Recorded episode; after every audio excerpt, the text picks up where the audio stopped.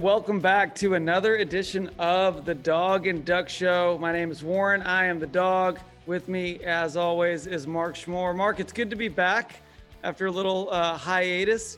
I spent last week in the mountains of Lake Tahoe doing some snowboarding with a good friend of mine, and uh, you were keeping things rolling with the sports time machine. How did that go?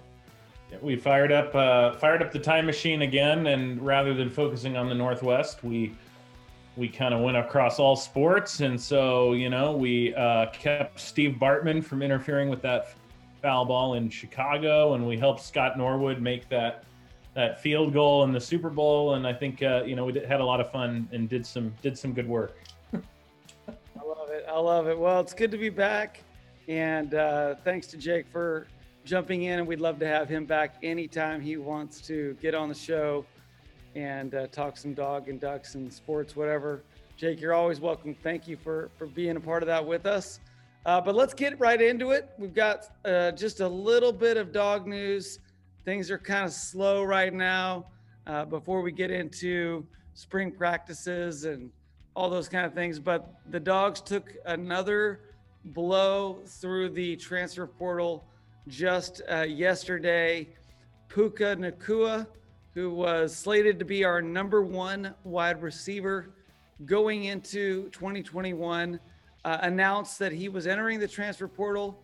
Uh, subsequently, announced his commitment to go to BYU, his hometown school, alongside of his older brother Samson Nacua, who had entered the transfer portal from Utah just a, a week or two earlier.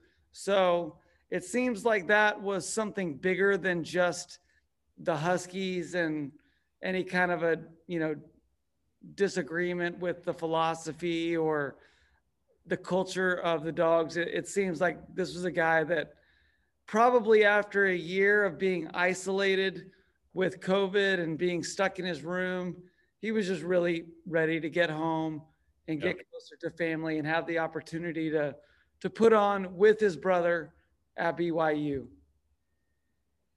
Yeah, that would that would make uh, you would think it might be for a football reason if if uh, the BYU's quarterback was still there, but since he's going to be drafted uh, near the top of the NFL draft, uh, that's kind of an unknown uh, for BYU. But it certainly sounds like that was made for reasons that maybe go beyond what happens on the football field. Yep. So once again, the transfer portal uh, strikes again, and um, this is just going to be a part of college football moving forward, unless there's some major, you know, legislative changes within uh, the structure of college football. It seems like free agency is now a reality for college football moving forward. Another little side note, as I mentioned, Utah so the saga of Ale Kaho continues. Originally, he committed to the University of Washington, enrolled uh, in classes, but did not participate in classes. Mysteriously decided to leave, go to Alabama, where he spent the last three years. And then he announced his reentry into the transfer portal, committed to go to Utah, and then just yesterday announced that he was going to UCLA. So uh, you know, where he stops, nobody knows. But uh, best of luck to that young man who certainly seems like he's had a hard time figuring out what uh, what is home for him. Yeah, for sure. But I know uh, a good friend of ours, JJ, who's been on the show. He, you know, he I think hit the nail on the head with that.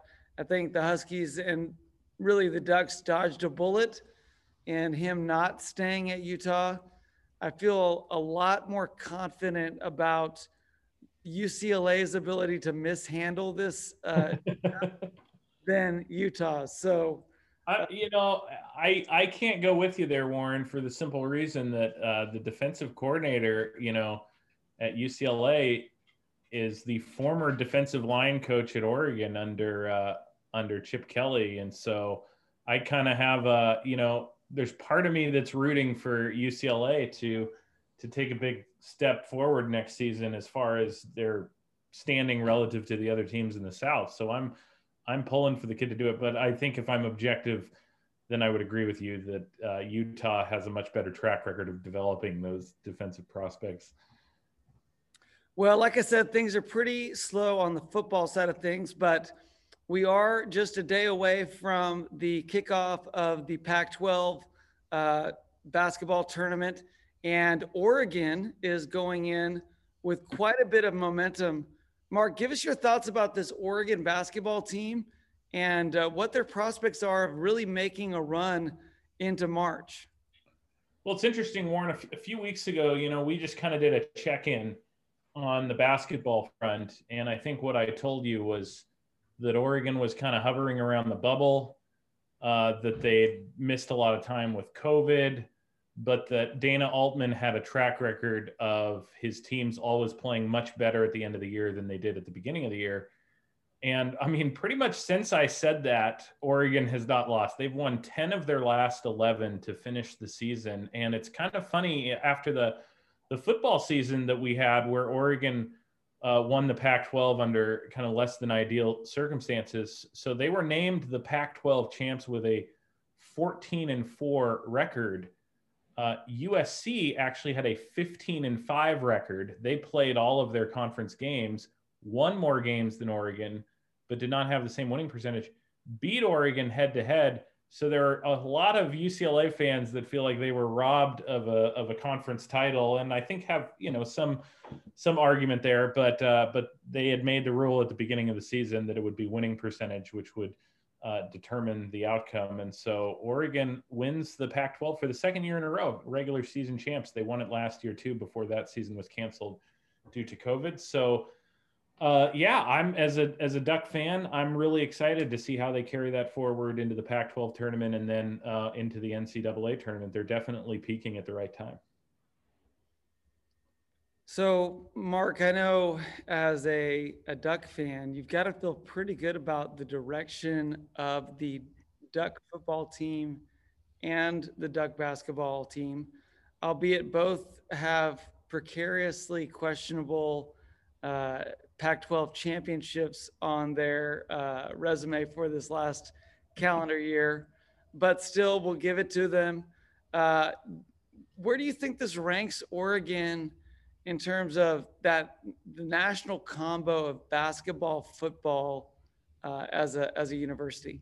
This is a great a great question. I always think about it in terms of like if I were Charlie Ward or the modern day equivalent, and I was looking for a school where I could play football and basketball where would I have the best chance to do the best in both sports? And, you know, for a while, the answer was like Florida when they had Billy Donovan and Urban Meyer as their coaches. It was like unanimous that they were, they were pretty much the best basketball and football teams for, for a couple years there. Uh, you know, Michigan State had a run where it was Tom Izzo and Mark Dantonio, and that was a, that was a really good combination. I think Oregon is, is near the top of that list. If you think about Mario Cristobal uh, has been to has won a Rose Bowl, and Dana Altman has been to a Final Four, and they've done that both within the last three or four years. There are not a lot of other uh, programs that can boast of those heights. There were there were two programs that came to mind uh, when I was thinking through this. Uh, there is one school that has a national champion winner on both the football coaching staff and the basketball coaching staff, and that is North Carolina. You've got Roy Williams and you've got Mack Brown. Now, the difference there is North Carolina is kind of having a down year on the basketball court. Their football program is emerging, but Mack Brown won that championship at Texas, so they haven't necessarily reached that height yet with the Tar Heels. And then the other program, and I think this is the one where you would say they get the edge over Oregon, would be Oklahoma, where Lincoln Riley has them as one of you know every year one of the top five programs or so on the football scene. They seem to win the Big 12 every year. And then Lon Kruger has taken Oklahoma to a Final Four recently, and they actually beat Oregon in the Elite Eight quite handily the year that they did that just a few years ago.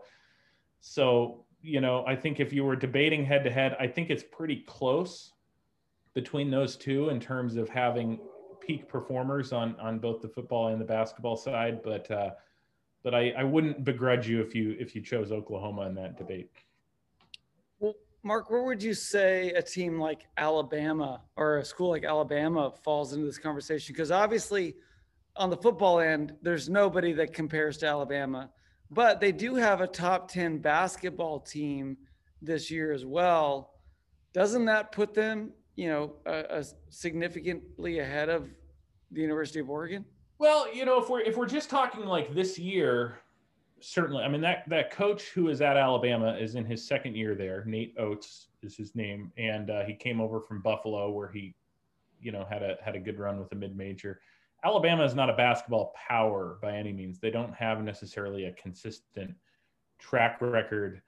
Uh, I don't think they've ever in their history been to the Final Four. Certainly not in our lifetime have they have they advanced that far. So, so they certainly have a high ranking this year. I think it's it's to be determined as to whether they will they will do anything with that ranking. Whereas, you know, Dana Altman in the short time that he's been at Oregon, I think I think they've already been to the Sweet 16 four times uh, during that during that stretch. So uh, I do think that uh, certainly Alabama is a different world as far as football is concerned. And so if you were looking to play for the best football team and a decent basketball team, then you would certainly be uh, smart to go to Alabama, but I, I think as far as kind of the um, peak level at both sports, I, I would I would give the nod to Oregon over Bama.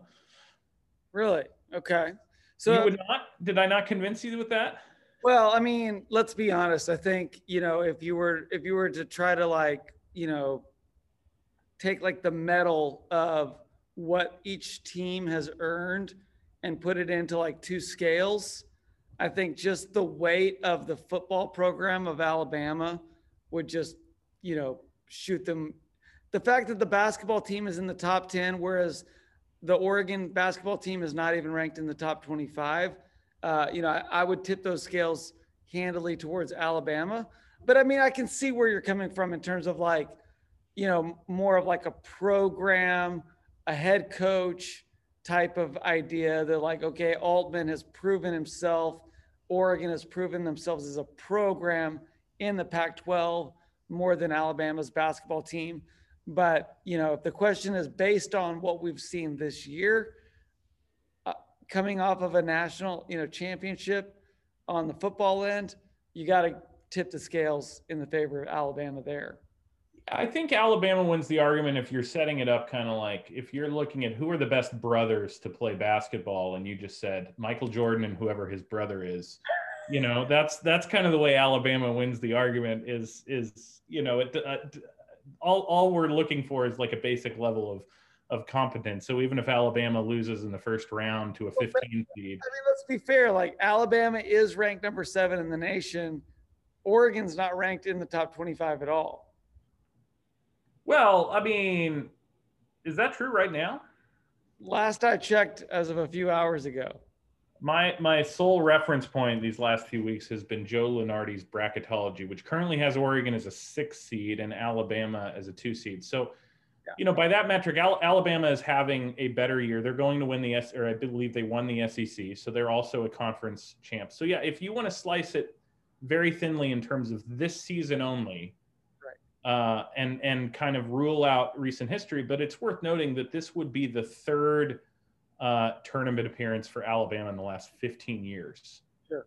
sure. You know, so this is this is not. Uh, is this a program changing type of team for Alabama with a new coach, maybe riding on some momentum with the the popularity of the football team, or is this just kind of a case of a few great players coming together and then they'll be back to mediocrity as a basketball program. We don't know, but based on this year, I think you would definitely have to tip the favors towards Alabama. And I'm curious, you know, how you might look at that as well with, like we said, Oklahoma, also Ohio State coming out of the national championship game, also with a top 25 basketball team you know, I mean, obviously this is a, a, a fool's errand. Yeah. Speaking in terms of how we would weigh this out, but in in my estimation, the Oregon basketball team is not ranked in the top 25. The Oregon football team did not finish ranked in the top 25. So to stack them above Oklahoma, Ohio State, or Alabama seems like a, a lot of mental gymnastics to me. okay. Okay. Uh, I, I mean, I will, I will end it by, by just saying that, uh, to have a coach that has won a BCS game and a coach that has been to the Final Four at, in the same at the same time, they're one of two schools to have that. Ohio State doesn't have that. Alabama doesn't have that. Oklahoma is the only other school uh, that has that in their recent history. So uh, I think it's all a matter of of the metrics that one uses to make that determination. Yeah, and that's fair. I mean, if it's based on the coaches and their resumes, I think you've got a strong argument there. Yeah, and and recent recent success of the program. I'm not talking about like 10 years ago. I'm talking about in the last 5 years. Sure. Yeah. yeah. Well, one thing that I think is without debate is that this year's Gonzaga team is looks like a team that is poised to finally bring home uh, that uh, national championship, to uh, to have that one shining moment. How are, how do you feel about this Gonzaga team and its pursuit of perfection? Well, you know, Warren, I I went to college over at Whitworth College, which is in Spokane, and I went there. Uh, I enrolled there in fall of 2001 so I was there basically right as Gonzaga was taking off, kind of making that transition from the Cinderella to more of like a team that was trying to be taken seriously as one of the best basketball teams. So it was the same time that Blake Stepp and Adam Morrison showed up on the campus at Gonzaga, and they became a high, highly seeded team during those years. And so ever since then, I've, I've had a soft spot in my heart for the Gonzaga Bulldogs, and I root for them uh, you know, when they're not if they're not playing the Ducks, of course, and uh, and so I think for most people that have really been rooting for Gonzaga, the last few years have been really exciting. I mean, I mean they have had some incredible teams. If you just go back over the last seven or eight years, teams that um, really felt like they were capable of winning a national title. Uh, they've had three different teams that earned number one seeds. They had another team that was a two seed that made the Elite Eight. Last year, they certainly would have been a one seed had there been a tournament. Uh, they've made it to a national championship game that they were right in down to the final minute. So they've they've really knocked on the door a few times. Uh, but this is the first year where it really feels like uh, a loss for Gonzaga would uh, would be more than just like ah man they couldn't quite do it, but it would be more like ah Gonzaga had the best team in the country and they couldn't they couldn't close the deal. And that's a totally different kind of pressure once those games in March start happening when you're carrying an undefeated record and you haven't really been challenged all season in any of your games. Uh, it is a it is a different kind of pressure that Gonzaga is about to face this year. Yes, and it's it's absolutely a fascinating study for me to think about the transformation of Gonzaga to, like you said, to go from that Cinderella team that's riding on all of the the positivity of the nation behind them and this little school from Eastern Washington to now really being a powerhouse and yet a powerhouse that has yet to bring home the trophy.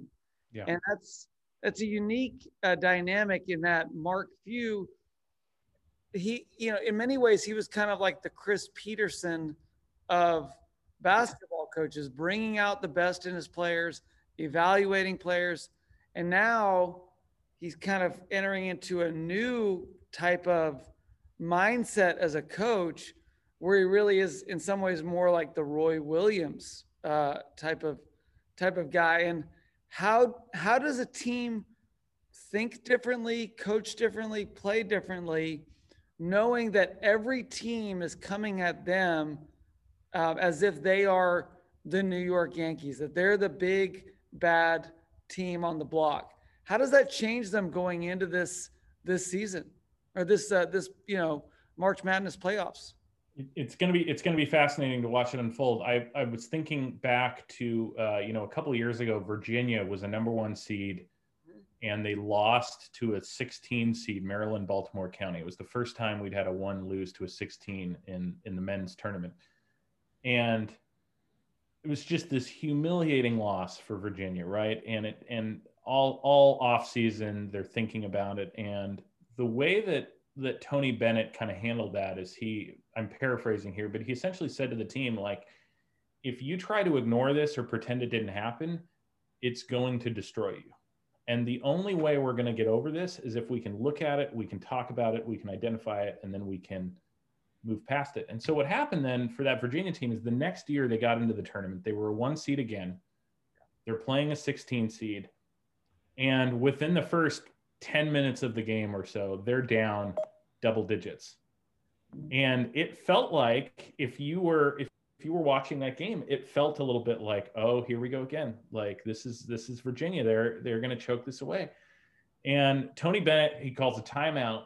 He brings his guys in and and he said, We can't panic, but we have to fight like crazy. Mm-hmm. I love that. I love that line. And uh, and the team said that just kind of resettled them. They came out, they win that game. And then if you look at the rest of their march through that tournament, they were pulling out all of these kind of crazy, bizarre games. They pulled out an Elite Eight game against Purdue that required this ridiculous sequence of events just to get it into overtime. They pulled out a Final Four game against Auburn where they got fouled shooting a three pointer on the last play of the game. They had to win in overtime in the national championship game against Texas Tech. So it was just kind of this series of pulling games out by the skin of their teeth. And at the end of it, they were they were national champions. Uh, Gonzaga is going to kind of need a moment like that, I think, where uh, where they're facing some adversity and they overcome it in a way that gives them confidence the next time. Because I can't emphasize this enough. They have not been challenged this year. They have had one game in single digits all season. That was early season against a good West Virginia team. Jalen Suggs got hurt early in that game. Uh, you know, so there was even an excuse for why it was a little closer than the rest of the games. But they have just blown teams out consistently all year. And what's that going to be like in the second round when they're playing a nine seed who has them down by six points with four minutes to go. Like what what kind of energy can they channel in that moment? But i think if they have a scare early in the tournament and they overcome it i think that could really do them some favors down the road because i think they're they're not going to blow every team out in this tournament. Mm. yeah. And i mean you know there's a reason why we call it March Madness. You know, anything can happen. You just talked about the Virginia team who, you know, came into the tournament as a favorite and yet needed all of these spectacular plays and memorable events to take place in order to get to that championship game and to win it. You know, what what does what does Gonzaga do? What does Mark Few do if things just don't go their way. Uh, that you know they go out in the Elite Eight, they go out, uh, you know, in the Sweet 16. What do you make of this season, and what and where do they go from there?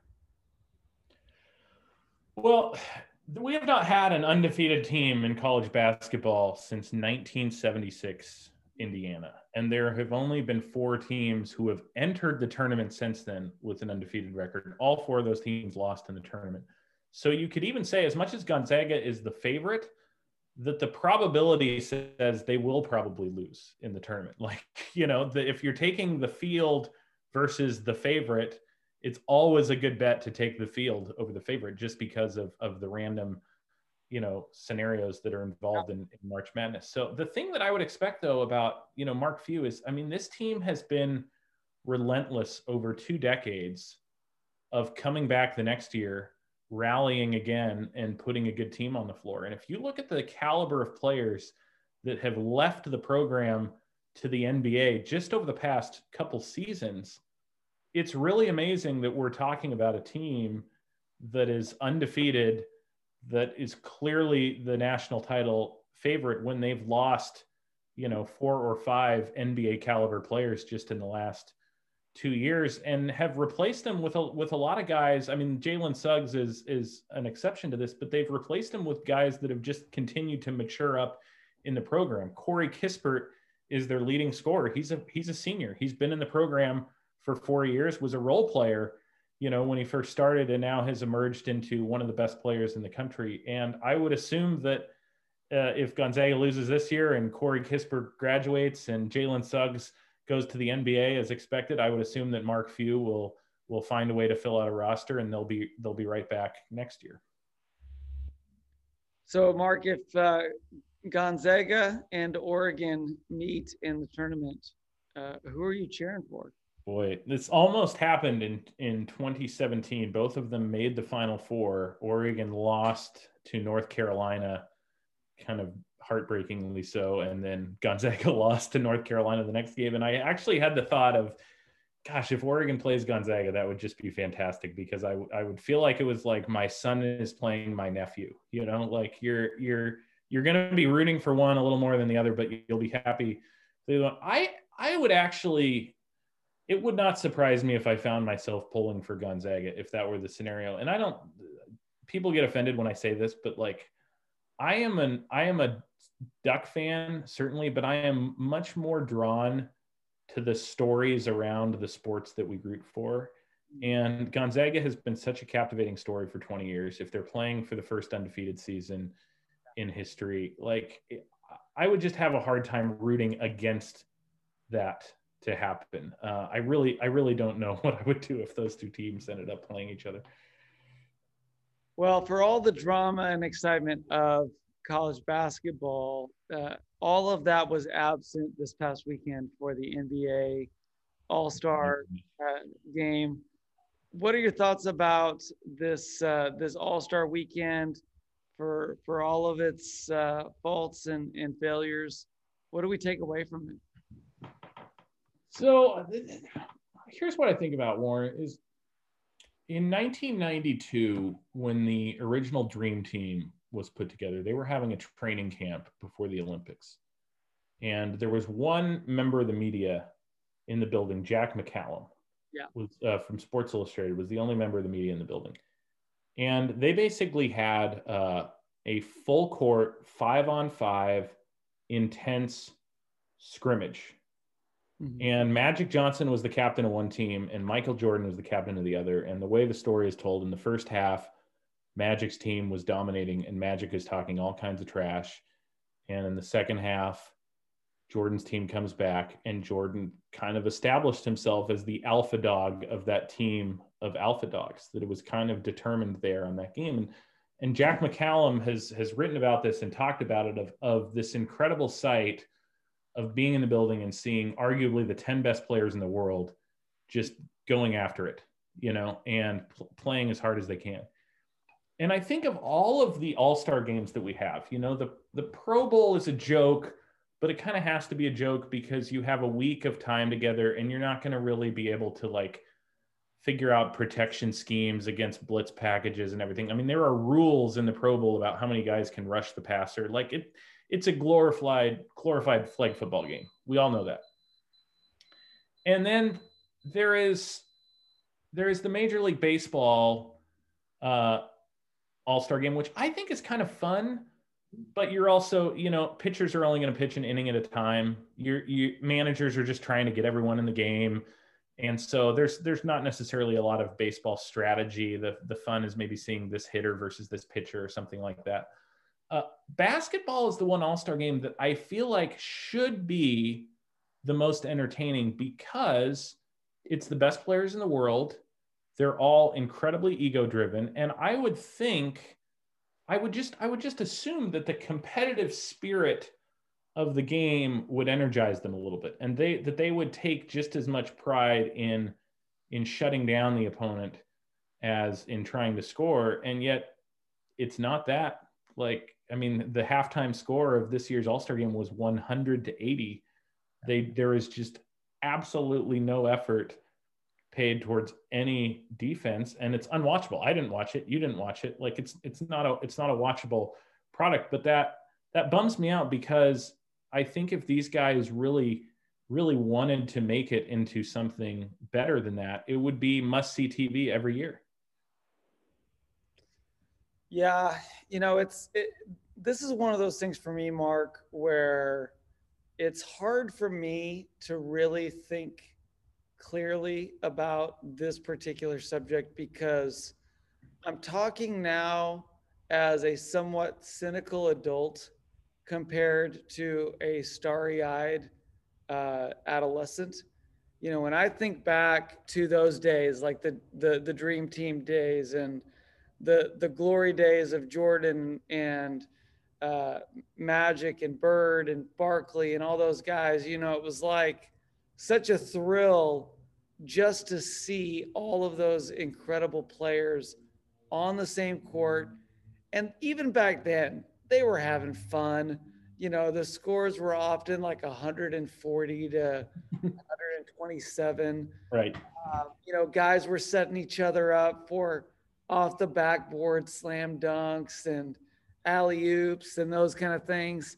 Um, you know, so it's uh, so I wonder, Mark, are we are we just making too much of this? Is it is it just not supposed to be an opportunity to see some of our favorite players having fun, cutting it up with some other all stars on the team, and just allowing some of our imagination to to to get the best of us of what it would look like if potentially all of these players could be on the same team. And I kind of wonder too, you know, I mean, with the advent of the super team that was ushered in with guys like LeBron and Chris Bosh and Dwyane Wade, has that, you know, robbed some of the magic mm-hmm. of an all star game where you would never see LeBron James on the same team with Dwyane Wade, except for in uh, an All Star game. Now, if you want to see Kevin Durant and James Harden and Kyrie Irving on the same same team, you can do it 82 nights of the year. Yeah, and now Blake Griffin, Blake Griffin, and Andre Drummond. yeah, I mean, come on, just the the super team in many ways has kind of diminished the value of what as kids, perhaps we really got the most joy out of with those All Star games. I I mean I think there's something to what you're saying. I uh am I making too much out of it? Sure. I mean, you know, that that's what we do. But I, think uh I maybe what it is is I think I'm surprised that it's more fun for them to just kind of play in a game where they're not really trying. like I think I just I I think it's more I'm still just kind of surprised some of the most competitive athletes on the planet. You know, like somebody like Chris Paul. Chris Paul is like a hardwired competitor. You watch him in a game and he's always working the refs. He's always, you know, getting in the face of his teammates or getting in the face of his opponents. Like that is a competitive dude. Right. So like I just wonder is he really having more fun playing in like a game where where a team is scoring 180 points in a game? That just it just i think it surprises me. Yeah. I mean i get it. You know I, I think that now more than ever with players making these ultra exorbitant amounts of money um, you know the the idea of the business decision you know not taking a block in an all-star game um, weighs heavily on those guys. That's fair. Yeah. You know, this is this is a lot of money on the line for these guys now. Um, and I wonder too, also with just the pressure that many of these guys face, if this is just kind of, hey, it's a it's a fun break. It's it's a, an opportunity to just let it loose a little bit and have some fun. You know, if six guys get to score 30 points, we're all happy kind of a deal.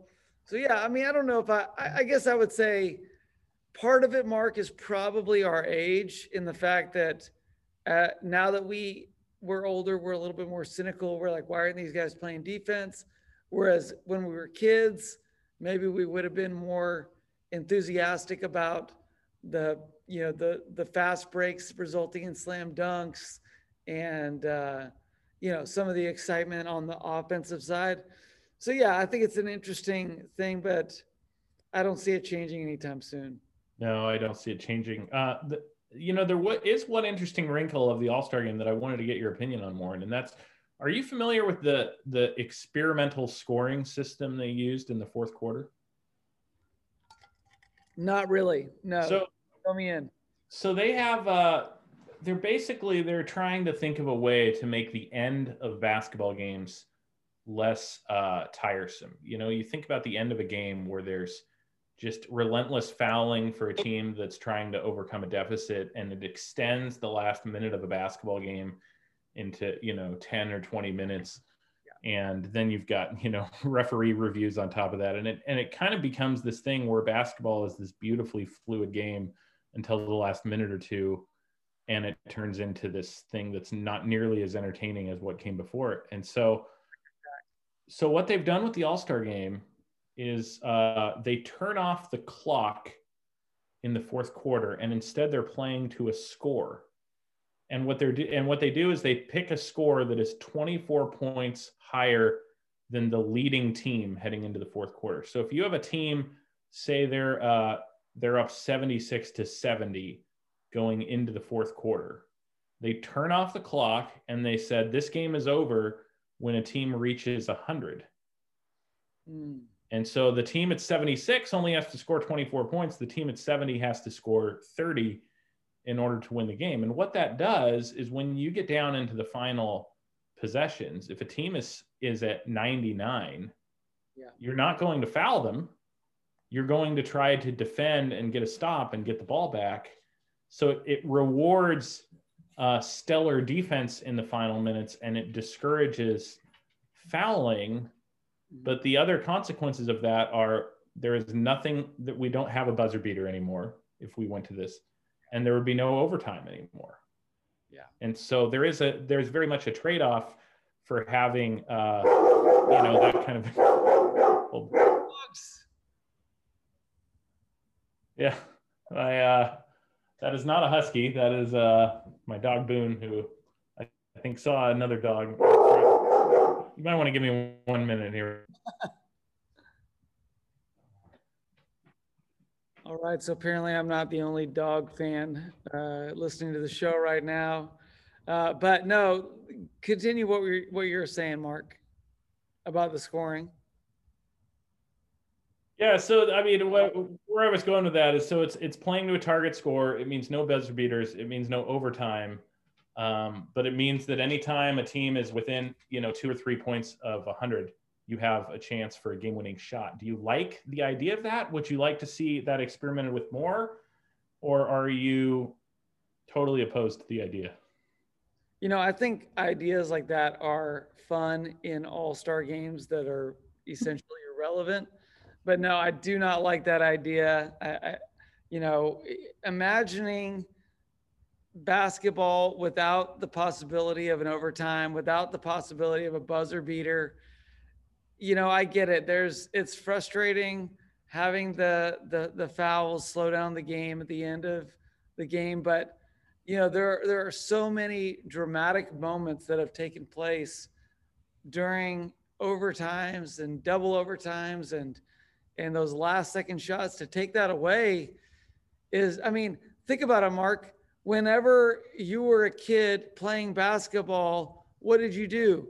You said three, two, one, and you shot the ball. I'm with you. Yeah. Imagine a whole generation of kids not having that experience. I mean, that would be tragic.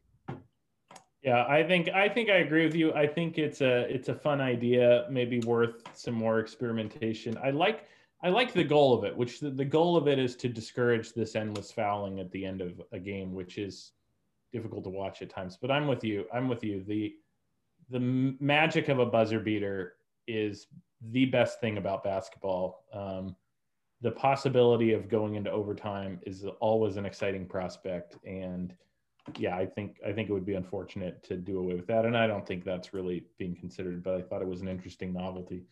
You know, and some things that start out as a novelty do become reality. I mean, I remember when I was in college, I went to a smaller school, went to a Division two college, Wingate University, right outside of Charlotte uh, Wingate Bulldogs.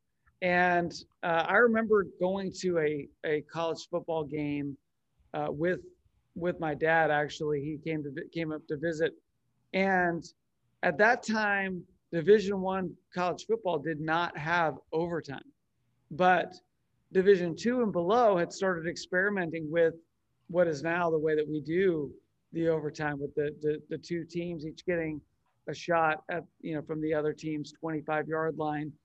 And we watched that play out and we looked at each other and we said why are they not doing this in division one? This is amazing. You know yeah. And obviously the rest is history right they division one college football did adopt the overtime and i would say definitely for the better i mean it's it, it it's almost bizarre now to look back at older records of teams and see those ties on there and go, yeah, what could have been if they'd been able to go to overtime? For so sure.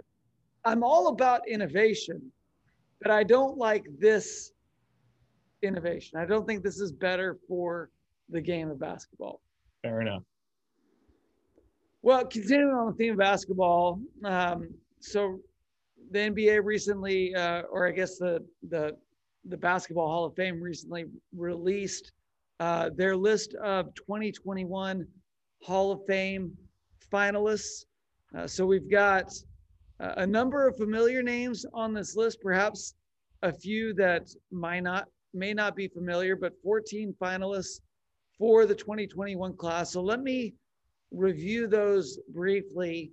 And then Mark, I'd love to just kind of think through about who on this list is a, a lock to get in. Maybe who needs a little bit more uh, persuasion, and then who's like, no way, yeah, not, not happening. So this is the list: uh, Rick Adelman, Leta Andrews, Chris Bosh, Michael Cooper, Yolanda Griffith, Tim Hardaway, Lauren Jackson, Marques Johnson, Paul Pierce, Bill Russell as a coach, Marianne Stanley, Ben Wallace, Chris Webber, and Jay Wright. Uh, so, so Mark, just kind of your instant reaction.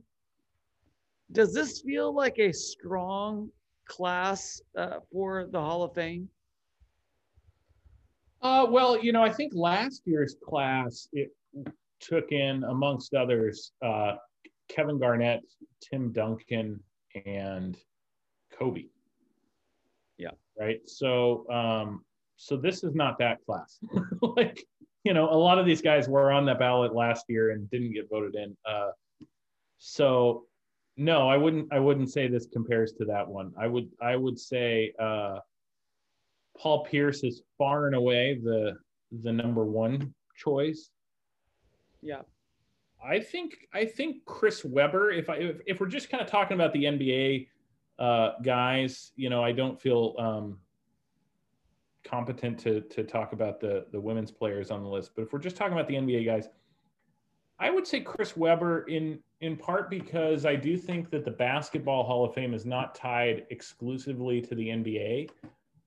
You can be inducted for your influence on the game in a variety of ways. So there are several international players uh, Drazen Petrovic is in the Hall of Fame. Arvydas Sabonis is in the Hall of Fame for their international accomplishments. Yao Ming is in the Hall of Fame in part because he's, uh, you know, brought the the game of the NBA to to China in a new way.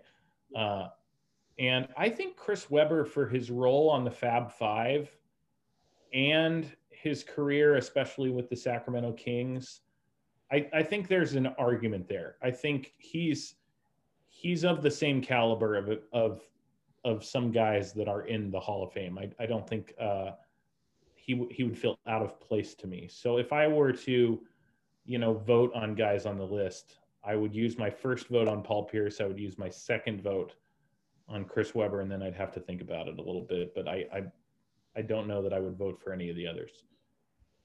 Yeah, I agree. I mean, I look at this list and and Paul Pierce, that's a no brainer. Um, he's an easy vote and I, I'm shocked if he doesn't get in um, in year one, especially looking at who he's kind of stacked up against. If he had been in last year's class, maybe they, you know, kind of out of respect for Garnett and and Bryant, Kobe, uh, you know, they they make Paul wait a year.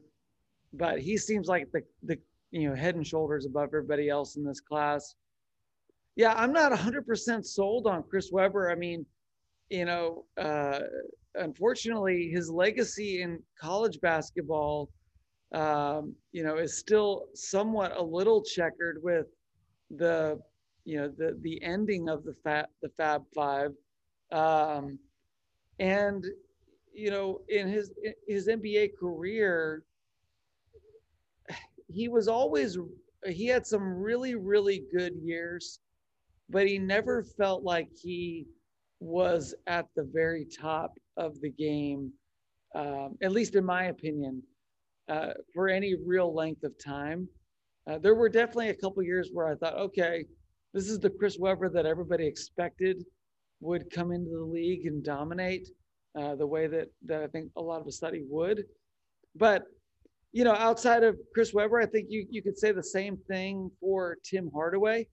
Tim Hardaway is one of my favorite players from that era. I loved, uh, you know, the the crossover dribble. I loved the the run DMC. I loved the the the swag that he had uh, as a player. Do I see him as a Hall of Famer? You know, it's just like at some point you, you start going like, okay, if he's a Hall of Famer, then we need to put other guys in some even more elite Hall of Fame. You know what I mean? Like yeah. there needs to be like a special room in the Hall of Fame that guys like Jordan and Kareem Abdul-Jabbar and Magic belong in. If you're going to have guys like Hardaway, Michael Cooper, I mean, Cooper was essentially a glorified role player, right? For the, uh, you know, the the the Lake Show with with Magic and Kareem and James Worthy, and I mean, sure, he was great, but certainly not someone that you would ever have built your team around. So it's, it's just, this is a really interesting class for me. So an interesting angle on on Tim Hardaway is he was part of the Run TMC crew in, in Golden State. Remember with Chris Webber and Mitch Richmond. Yeah, I think I said DMC, but yeah, TMC. Run TMC, yeah. Well, both Chris Mullin and Mitch Richmond are in the Hall of Fame. Right. And I think Tim Hardaway was every bit the player that those two guys were. Yeah. Uh, I I don't think there's a huge gap between them. So if the and, but it does always kind of bother me in Hall of Fame voting when we start going like, is this guy as good as the worst player in the Hall of Fame? Because then it just seems like we're constantly kind of kind of lower the bar. Because I agree with you that if Tim Hardaway gets in, I would say Kevin Johnson should be in the Hall of Fame. Like those two guys, in my mind, super dynamic and you know incredible uh, first step dynamic point guards of the same era. Um, and so it does seem like you're just kind of opening the door for other guys. But I would say that if Chris Mullin and Mitch Richmond are the standard, Tim Hardaway is as good as those guys. I would say Chris Webber is better than those guys. Uh, you know, Grant Grant Hill was inducted into the Hall of Fame within the past couple years. I think Chris Webber yeah. is better than Grant Hill. Uh, you know, certainly had more playoff success than Grant Hill ever had. Uh, so, you know, I, I think I don't think those guys are um, would be a mockery to the Hall of Fame. You know, Alonzo Mourning is in the Hall of Fame. I think uh, Chris Webber and Tim Hardaway were as good as Alonzo Mourning. Uh, so yeah, that's a fair point. You know, it's like I said, it's almost like we need a special room in the Hall of Fame for those guys that truly are that elite group. Um, because the difference between, like you said, like an Alonzo Mourning and a Tim Hardaway or a Chris Webber, it's pretty minimal. Yeah. The difference between those guys and, you know, uh, a Kobe Bryant, a Michael Jordan, Magic Johnson, it's so dramatic that it almost feels like we're, you know, we're, we're diminishing the you know the the glory of of being in the Hall of Fame. Yeah, I I, I totally agree. Now, is it to be a? Is it just to be to have been a really good player for five to eight years, and that's good enough to be in the Hall of Fame, or is it you were considered the one of the greatest of your era? Yeah.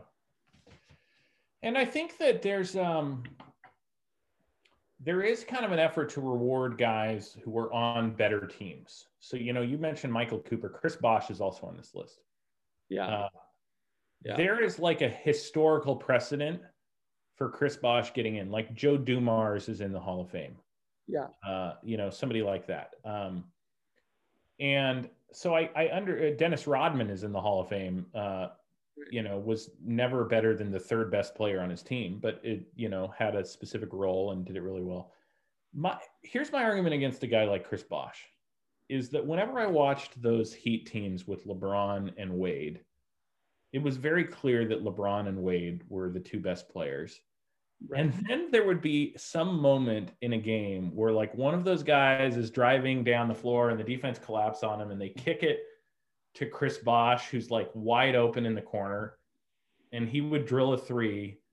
And then if Mike Breen is doing the game, he would respond with like almost surprise. Like he would be like, Chris Bosh with the three.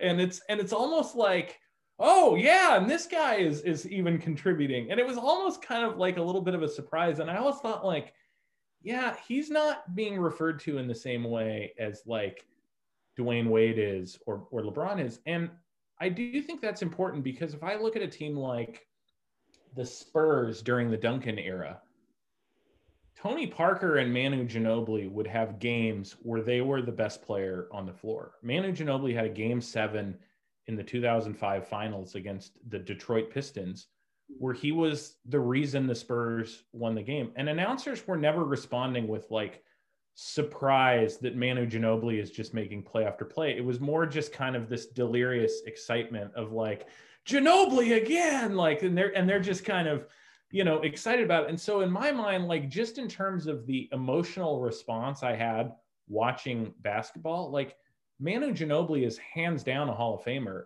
and Chris Bosh is is not. Like he just never stirred my emotions in the way that that Ginobili did and you know what's so interesting about that mark is that you know it, it does say something about uh, the the difference between a resume and what we know to be true from the eye test right?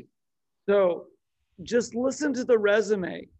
Player one 10 time all-star averaged 19.7 points 5.6 rebounds 3.5 assists and won one NBA championship. Player two, 11 uh, time All Star, averaged 19.2 points, 8.5 rebounds, and won two NBA championships. Player one is Paul Pierce. Player two is Chris Bosh. Yeah. So, you know, you look at the resume and you go, well, I mean, Chris Bosh was every bit the good player that Paul Pierce was, but for anybody that was actually watching the NBA, yeah, never come to that conclusion.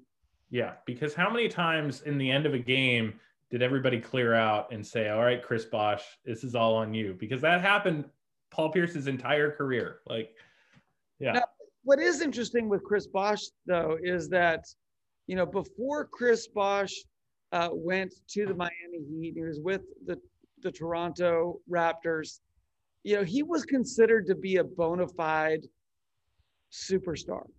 And um, and he had the numbers to back that up. He was the number one guy on that team.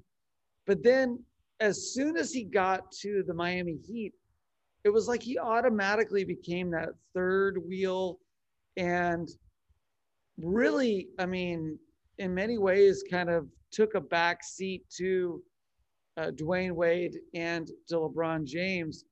And so I wonder if that, in many ways, um, has helped shape our perspective on him.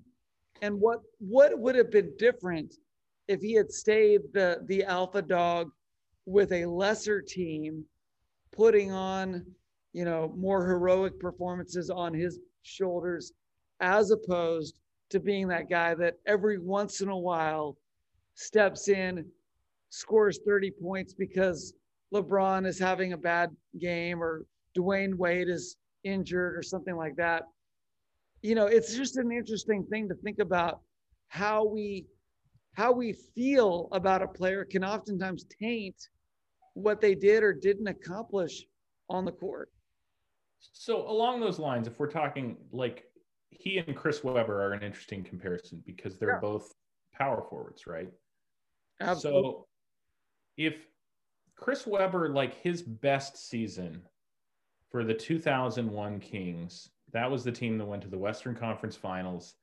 They took the Shaq and Kobe Lakers to seven games, you know, had multiple chances to win the series. And that uh, he averaged that year 27 points and 11 rebounds a game, four assists a game, which is pretty good for a big man, you know, was, was considered an MVP candidate during that time.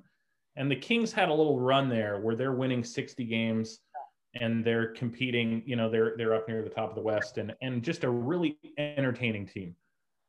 Do you think Chris Bosh was capable of anything like that? Can you imagine Chris Bosh being the best team on a team that's going toe to toe with the Shaq and Kobe Lakers? Like I just can't I can't imagine that team existing.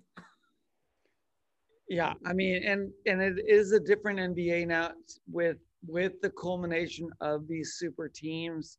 You know, a team with just one superstar really doesn't have a lot of a chance against a, a, a super team. So I think he saw the writing on the wall. He knew his best, his best, you know, success was going and joining LeBron and and and Wade but who knows? I mean, he could have been a 25, 28 point scorer for a depleted Toronto Raptors team. Maybe they do bring in a couple of guys that can accent what he's doing. In retrospect, there's really no way for us to know because of the decision that he made. You know. LeBron, you can see what he's done every stop of the way it's it's a different story, I think, for a guy like Chris Bosh. Yeah, I, uh, I to give him the benefit of the doubt, I don't know what he would have done. Uh, I think I I probably just assumed that his ceiling was not as high as uh, as Chris Webber's, but I it also would not surprise me at all if he if he made his way in. Here's here's the one thing I do feel strongly about on this list is Ben Wallace is on this list. Yes. Okay. And Ben Wallace, of course, uh, defensive stalwart on the, those 2004 Pistons who who beat the Shaq and Kobe Lakers. Two of his teammates are not on this list, but were eligible, and that is Chauncey Billups mm-hmm. and Richard Hamilton. Yeah. And when I think of those 2004 Pistons, I think of those three players, and I always think of those three players together. That that that team was not like led by one alpha dog and a couple supporting cast members. It was it was those three, and it was a starting five with Tayshaun Prince, who was a brilliant defender, and Rasheed Wallace in a really interesting point in his career. And that team won the title because they had five guys that played together collectively in a really beautiful way. And I think I don't want Ben Wallace to get inducted, and I don't want Chauncey Billups to get inducted, and I don't want Richard Hamilton to get inducted, not because I don't like those players, but because I love the idea of a team without any Hall of Famers beating a team that had Shaquille O'Neal, Kobe Bryant, Karl Malone, and Gary Payton. Like, I just, I want to protect that legacy. And if somehow, if one of these guys gets in, then we probably have to elect all three of them. And then we're talking about, oh, well, that team did have three Hall of Famers. It's not really a surprise. But in the moment, for that 2004 Pistons to beat the Lakers in five games, I mean, it was just a dominant performance. It really was shocking at the time because it just didn't feel like those guys were of the same caliber as Shaq and Kobe in particular. And so, uh, to protect the legacy of that team, I don't want to see Ben Wallace inducted into the Hall of Fame. I'm sorry, Ben, if you're listening, but uh, it's it's it's because I really really enjoyed that team, not because I I don't respect what they did. Well, and I mean, you know, I don't. I'm not a Ben Wallace apologist by any means, but you know, it's it's kind of an interesting thing to think about in terms of what we value on the basketball court. Yeah. Uh, You know, if you took Ben Wallace and you said, if, if I told you, okay, this guy was an NBA champion and he was a four time scoring champion in, in, in his NBA career. You know, he, he averaged like 33 points a game four times, in addition to winning a championship, in addition to being an all star multiple times. Right. You know, I think there'd be a sense of like, well, yeah, of course. But instead, he was a four time NBA Defensive Player of the Year. Right. And defensive, you know, being a defensive stalwart, it wins you championships, but it doesn't get a lot of sexy, you know, adulation. And yet, that's that's a huge contributing factor to why those teams were so good, why they did beat that star-studded Lakers team in the way that they did. You know, so if you again, if you look at it from the perspective of what did he do and was he the best at at in his era at what he did and does that warrant being in the Hall of Fame? You know, there's an argument to be made that from 2002 to 2006 well it's not even an argument it's it's a closed case. From 2002 to 2006 he was the most dominant defensive player in the nba he won the the defensive player four times. He was an all-star all four of those years. Um, and uh, you know all defensive first team he was a two-time nba rebounding leader during that same time so for that five years, you know, you really couldn't have asked anything more from him aside from the fact that he was not a prolific scorer. I agree completely. And this is where I want to be clear that my argument is not based, is not an anti Ben Wallace argument as much as it's a pro 2004 Pistons, because I agree with you. Ben Wallace was is arguably the best defensive center of our lifetimes. Like Dikembe Mutombo is in the Hall of Fame, and I think is probably who most people would originally think of in that. He also won the Defensive Player of the Year four times. Yeah. I, I think Ben Wallace is on the same caliber of player as as Dikembe Mutombo, especially when you consider his one championship that Ben Wallace contributed to. He was guarding Shaquille O'Neal at a time when Shaquille O'Neal was the most dominant player on the planet. And so uh, yeah, again, if Ben Wallace gets in, it would be well deserved. Uh, I, I just really, really like the idea of, of that team uh, kind of being a, the whole is greater than the sum of the parts. Yeah, I mean, and and I wonder, like, how does it how does it make you feel to think about a guy getting into the Hall of Fame with a career scoring average of 5.7 points per game? Well, what is Dennis Rodman's scoring average? I mean, that's got to be in the same uh, same ballpark, right? You know, uh, I mean, that's that's the comparison I think with both him and Mutombo is that right. The, these are guys that uh, that were really great at one specific thing and not necessarily, you know, gifted offensive players. Yeah. So I mean, Dennis Rodman seven point three points per game, so just just a little bit more, but not you know, not by a, a large stretch. But um, yeah, I mean, you look at you look at Ben Wallace and and again, I think it goes back to like what's more valuable, someone who is the very best at what they did for an extended you know amount of time. For Ben Wallace, it was a five year window, or a guy who was just always really good. You know, like a Tim Hardaway, a Mitch Richmond, a Chris.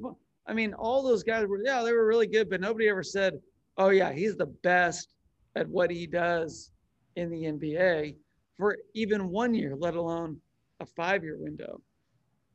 So, you know, I mean, again, uh, when you look at how you rate that, a lot of it does come down to many ways how we feel about some of these players and and what they accomplished. Well, um, let's go ahead and we'll wrap it up. Uh, we were going to talk a little bit about the NFL free agency, but that'll be sitting around here next week this time. Yeah. Go ahead and wrap up. Uh, but Mark, do you have any final thoughts, uh, a Mark's moment or anything like that for us today? You know, my only Mark's moment is to just say we're in the middle of uh, of one of my favorite kind of underrated sporting weeks of the year, and that is uh, championship tournament week for uh, leading into the NCAA tournament. It's kind of uh, the tournament before the tournament, and so I would, in, in, you know, encourage you if you're a if you're a hoops fan, like there are conference tournaments wall to wall over the next few days, and I really especially enjoy the smaller tournaments where these are one bid leagues where the winner of the tournament is going to go dancing and the loser isn't. And there's no real guarantee that after they get to the tournament that they're going to uh, even play a competitive game. You know, some of these teams will will get blown out of the gym against uh, against the top seed, but for them, just making the tournament is a truly you know uh, a satisfying goal and a, and a, and a, something that they've been working for all season. And so I always enjoy, uh, especially watching like the last five minutes of a close game where it's two teams competing for that spot to the dance because they're all they're all competing for the dream of being Cinderella, right? And and we have had this history. You know, we started the the pod talking about Gonzaga and you know their history as a Cinderella. We've had the Butlers and we've had George Mason and VCU and uh, Loyola of Chicago most recently, and all of these teams, you know whether it's Winthrop or whether it's Morehead State, uh, they've all got this idea that that's them this year, and it's fun to be at this stage where all of those dreams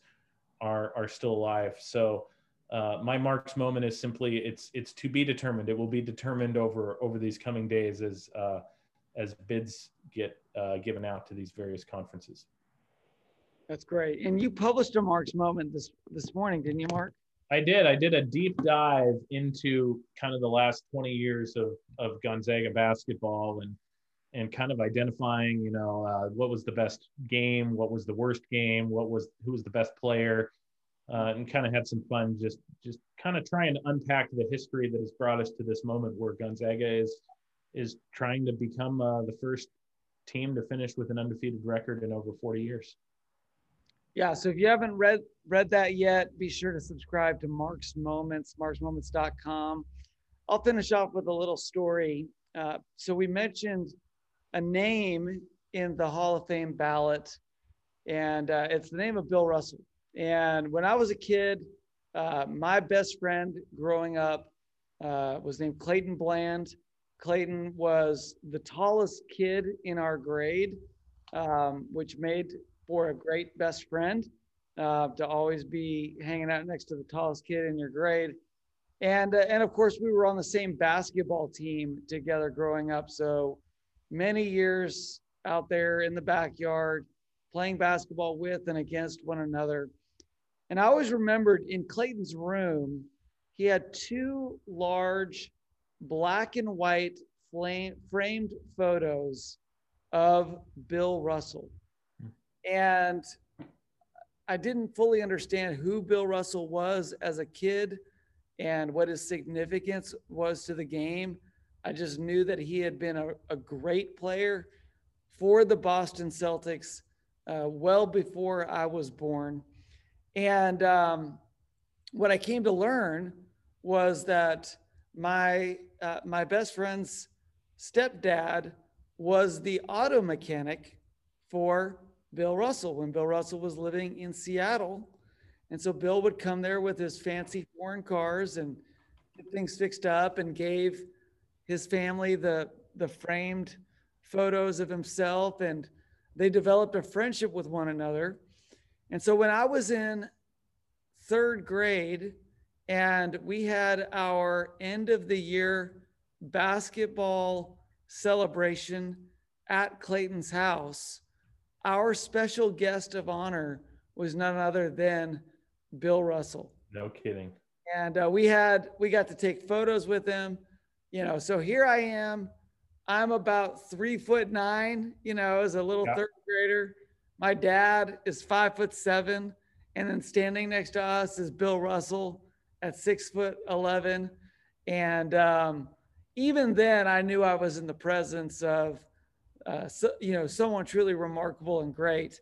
But he was classy through and through, and uh, he provided a wonderful memory for a small group of young boys. And so for that, I've always been grateful for Bill Bill Russell and consider him to be one of my all-time favorite NBA players. And so that's my P Dubs parting shot. We'll wrap things up and say see you next week. Uh, for the dogs and the ducks, I'm Warren, and with me as always is Mark. Thanks, and we'll see you next time.